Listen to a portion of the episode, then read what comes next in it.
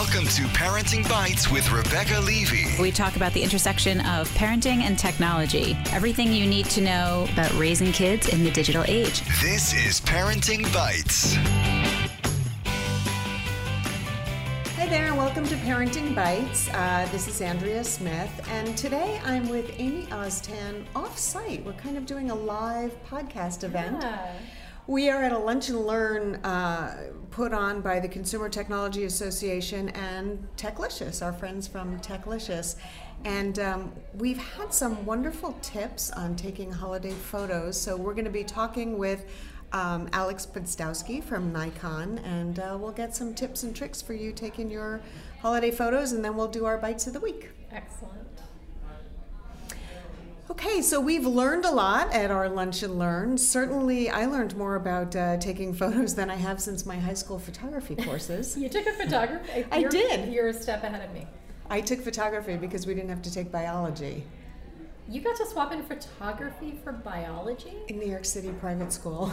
Wow. I thought I was lucky because I got to swap music theory for math. Oh my gosh. But I like math, so that, that wasn't really great. Yeah. But yeah, no, that was really informative. We just heard a lot from Alex about um, different tips for taking photos, and we wanted to share them. So I want to welcome Alex Podstowski, and I do hope I'm saying your name properly. You absolutely are. One of the one of the rare times that's worked out so well. Indeed. it's difficult when you have a name like Smith, like me. So, um, you know, we talk a lot about pictures. We talk about, you know, taking pictures of the kids and, and how to do this. And, and um, you shared with us some interesting tips. So I just want to go over some stuff with you, um, you know, because there really is a difference between taking a quick snapshot and a really beautiful portrait, isn't there? I would agree, absolutely. Um, to be fair, I mean, a, a great portrait can happen as quickly as a, as a simple snapshot can. Um, but a lot of times, the more effort you put into it, the more you'll get out of it. So, lens selection, background selection, how bright or dark, of course, whether you use a flash or not. Um, there are lots of things that can influence how a portrait photo ultimately looks. Um, among the most important, I think, would be lens selection. For example, if you were to go with a, a prime lens, that's a lens that doesn't zoom, um, you, they can be had for relatively low low cost, and still have extremely low f numbers. Uh, low f number, uh, uh, referencing an f-stop here, is basically how big the aperture opens. And the part of this that's especially relevant is that dictates somewhat how blurry the background is. Um, there's a few other variables that go into this, but just simply the longer the focal length, the more telephoto a lens is, the better it'll help blur a background out most of the time. And the lower the f number is, the better it'll help to blur a background. Now, Let, let's stop there for a second and just break it down. Let's talk about the lenses themselves for for- Sure, for, a okay. Mm-hmm. moment. Okay, we've got wide angle, we've got telephoto, we've got people here about zoom, uh, fisheye. Can you give us just a sense of a couple of different, like if somebody were buying a new camera Mm-hmm. and wanted to get an additional lens, what what would they look for and what do they do? Well, typically, most of the cameras that a, a person would buy, if they buy the lens that comes with it, they'll typically have a, a wide angle to short telephoto sort of a kit zoom. Um, a zoom lens is a lens that changes its focal length, you know, by turning one of the rings. Um, now, very often, a second lens for most people would be a telephoto lens. That's a lens that, that zooms in farther, essentially. Uh, here's a way to think of this: is a wide angle lens is actually very good naming almost because a wide angle lens does exactly what its name says it does. It sees at a wide angle of view. Now, with a telephoto lens, it, it appears to bring a distant thing closer, but what it really is doing is it's narrowing down that angle of view. So if you think of a wide angle lens and a telephoto lens as being inverse of one another, that's how they're inverse. The wide angle sees a wide angle, the telephoto sees a very narrow angle. Now, the part where this gets really fun, though, is when you're doing portraits. Um, very often people just think about their subject. They just look at the subject they're photographing and they completely forget about the background. When I did a lot of weddings in the past, I found many times I have to I'd have a wedding party in front of a chain link fence or you know in front of a used car dealership or something. Like it was these were not the most idyllic weddings one could shoot. And so what I had to learn very quickly was if I shot a wide angle lens, I got the the whole group of people and all of the stuff I didn't want in the background. If I shot a lens without a very low f number, I would get very the, the background would also be in focus in addition to being distracting. What I found though is that by shooting a telephoto lens, I'm narrowing down my angle sufficiently that I can find a simple background that doesn't have to be that big. For example, a person standing in front of a single Christmas tree shot with a telephoto lens, you might have the person looking excellent and the entire background is just that tree. But if you go with a wide angle lens, you'll have the person, that tree, and everything around that tree. Hmm. And that can be a lot more distracting. To, That's a great example. And that's actually a great tip. If somebody wants to take pictures of the kids, you know, in front of the Christmas tree, a telephoto gives you that same shot, but kind of narrows it a little bit. Exactly. It narrows your background down. It means that instead of having a distracting background, like um, not just the tree, for example, which might look really nice, but maybe also a vacuum cleaner in the corner, a cat sitting around, like a bunch of chairs, this would narrow it down so you're only getting the background you want. Um, with a wide angle lens, uh, on the other hand, you can show a lot of context. So let's say that it's a kid's first day of school, or better yet, a birthday party. If you want to just show what the birthday party looks like in a very high fashion portrait kind of way, you might still do a telephoto lens just to show just the person, maybe blowing out some birthday candles. Realistically, that's not the shot a lot of people want. They want to see everybody at the table. They want to see what's going on. For that, a wide angle lens makes a lot of sense. You'll still get the person in the shot, of course, but you'll also see all the people around them. Now, with a wide angle lens, one very important consideration is distortion. When you get close to a subject, it tends to distort more, and very often the tendency on wide angle lenses is to get closer. So if you are close with a wide angle lens, especially if the subject's in any of the corners of your photograph, you can expect they, they'll get somewhat distorted. They might appear to stretch almost in the shot, where the telephoto lenses actually reproduce in a way that's much less distortion. So that's why a lot of telephoto lenses start at 85 millimeters and higher than that. Um, you can get away with a 50 millimeter lens very well, though. Uh, the millimeter is the focal length reference. It's how zoomed in or wide angle it looks. And 50 is just about what one eye would see open. 85 is in a little bit more zoomed in than that. So if if you can only afford to get one good lens and you spend most of your time taking pictures of your kids, is that Okay. what you would recommend that range? It really depends kind of on what you want the pictures to look like. For example, if your kids play a lot of sports and you know that a lot of the best pictures of your kids are going to be at a distance, then a telephoto lens makes a lot more sense than a, a good prime for portraiture. For example, a 70 to 300 would be a good telephoto zoom lens that, that is very popular with most of our cameras as a second kit lens. In fact, a lot of times if you can get um, a kit lens like an 1855 with it, you can usually get that other lens bundled with it at a very good price. The so basically, if you are trying to shoot sports or anything at a distance, a telephoto lens like that and a telephoto zoom especially is going to be very convenient and likely going to get you what you want. However, if you want to do something where it's just a single person or maybe two people in a photograph and the background is so blurry you can't tell what was back there, maybe that's Christmas lights that become beautiful glowing orbs, or maybe it's a distracting background that just generally disappears. A lens like an 85 1.8 or 50 1.8 can do a very good job in blurring that background out. Now, the ultimate true best case scenario is not the one I'm really proposing for this, and that's that would be to shoot a lens like a 70 to 200 2.8. That has both. That has both the telephoto and it has the low light performance. That yields an extremely blurry background that you can truly narrow down the angle of view on. However, this is a fairly expensive and very heavy lens to most people, so mm-hmm. although I, I love shooting it, it's not what I would necessarily recommend for most. Probably most not people. like what the Yeah. average Exactly. This is this is the lens that pulls up next to you, and you go, "What on earth is that thing? That looks expensive." And that's that's that lens that I'm thinking of. But a 70 to 300 would be fantastic for sports. A 51.8 would be fantastic for portraiture, and an 85 1.8 might be even a little better. It would help uh, get you a slightly shallower depth of field. And it's one of my favorite lenses for portraiture. And so, what are some of your tips for taking taking pictures of your kids in different situations? Like, if you did want to take pictures of them in sports, I know that I had a very very crappy camera when my kids were younger and actually did sports, and I never got great pictures. What mode do you want it on, and what are some tips for really making the best of those shots that you don't know are coming? well, continuous right there is, I think, the best way to help solve that problem. Continuous. Yeah, continuous shooting, um, where the where if you hold down the shutter, the camera continues firing frame after frame. Uh, most of our DSLRs will shoot at least five frames per second in full resolution, so that is more than fast enough, in my opinion, to get most things you would ever need. I was doing sports and photojournalism things with three frames per, uh, per second back on a D70 years ago. So at five, I I think that would right there help to ensure you generally get the shot you don't expect versus missing the shot. Um, and that is if you take multiple frames, of course, of the of the subject. That something interesting is happening. Let, let's say it's a soccer kick and they're you know trying to kick for a goal.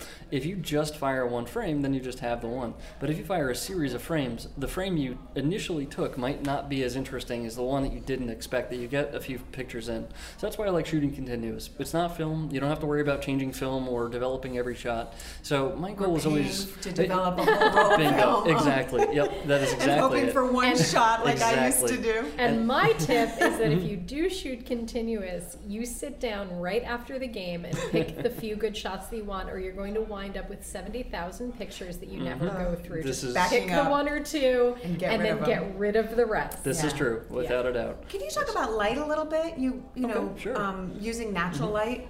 Sure. Oh, so- yes, you mm-hmm. had a fantastic tip about using the flash in daylight. Can Oh, you, okay, can you tell us about that? So the flash in daylight is one of those interesting, almost paradoxical situations because for most people they think flash, they think brightness, they think light, and of course when do you need light? It's when you don't have it.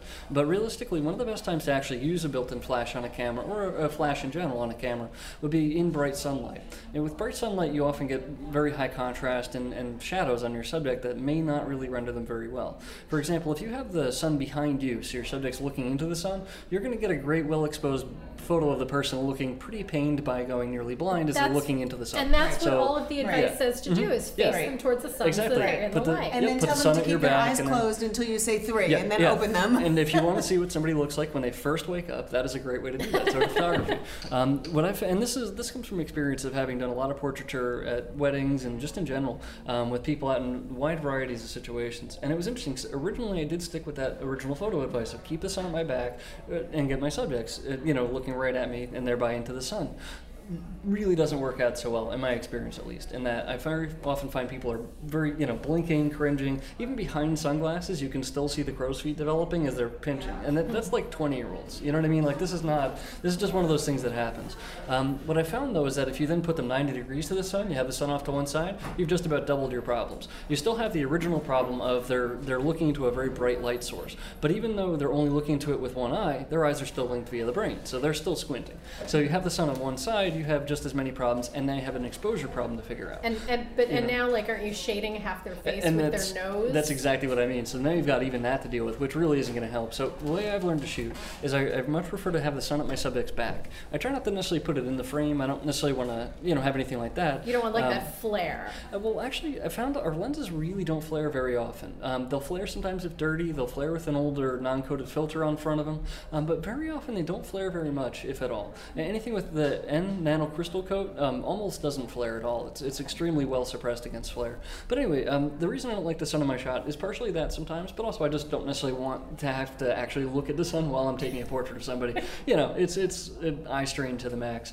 Um, but what I'm get, basically getting at is that to put the sun behind them means that they're no longer pained, and your pain isn't going to show up on the camera. Their pain definitely will. So it is more important at that point almost to make sure they're comfortable and they're not, you know, looking directly into a nuclear inferno in the sky, and so that they can actually look like a normal person again. You pop the flash up to fill in the shadow that's now caused on their face, and they have a really well exposed photo. They're glowing a little bit from backlight. Everything else looks normal, and they don't look terrible. I would never You know? think to do that. No, never. And Yeah. how do you get your flash to go off in daylight? Okay, now that's one where you'll have to venture away from the, the safety of auto, um, Okay. but it won't be as scary as it might sound. What I would recommend starting with is a mode called Program. That's P on the camera. You'll see on uh, our DSLRs there's P, S, A, M. Those are various manual modes. P is Program mode, which is, although it is considered one of the manual modes, it's figuring out your exposure for you. So you don't have to learn the numbers. You don't have to. It's not going to be a math test.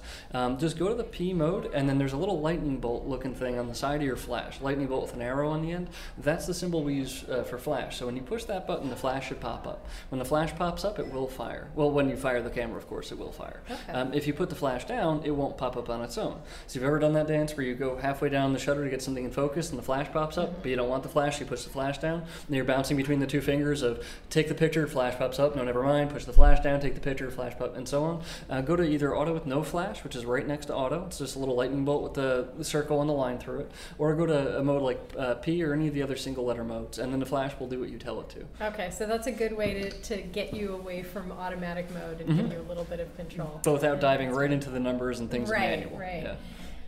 Excellent. And then you were talking before, let's go back to it. You were talking about aperture and f stop. And I know that mm-hmm. that's very confusing for a lot of people, but it's one of the most useful things that you can do. Like, if you want to get a great shot of somebody close by and you want everything behind them blurred, let's see if I get this right. That's when you want the f stop number to be lower. Exactly. Okay. You, you could, Yay me. Yeah, you, you nailed it. Like it's, I, I understand that aperture and f-stop can be a, sort of a tricky topic because it has sort of an inverse relationship to what one might expect. You'd almost expect the bigger the number, the better it is in low light, but that's exactly the opposite. The bigger the number, the more resistance almost it has to that light. So the lower the number, the better it sees in the dark, and the lower the number, the smaller the zone of focus. The, the way I try to remember it is the bigger the f-stop number, the bigger the number of things that'll be in focus. That's a good way to think about it. That's a of it. good Absolutely. way too, because I keep Yeah. Mm-hmm. I remember the lower the number, the better in the dark. But that also means you have to either be super still or be on a, using a tripod, right? Somewhat. It would be smart to do so. Always smarter to be on a tripod Mm-hmm. in the dark than it is not to be, because it will help you get much more stability out of your shots. However, realistically, if you go to a low enough f number, you might have enough light now getting to the sensor on the camera that you can produce a high enough shutter speed where you don't have to actually use a tripod. And uh, technology like VR, which stabilizes the shot, can also help with a thing so like wait, that. so that's interesting. I don't want to blow past that because that's really interesting. Because Okay. most of the time you can't bring a tripod with you. So Mm-hmm. if you've got a lens that can go to a really really small f-stop, you can. You're less likely to need the tripod. Is- Did I Right. get that right? Essentially, yes. So let's say that I've got a, a kit lens. That might be a, a 4.5 to 5.6. Not a bad range at all, pretty standard these days. But now let's say I've got le- another lens, similar range, that's a 2.8.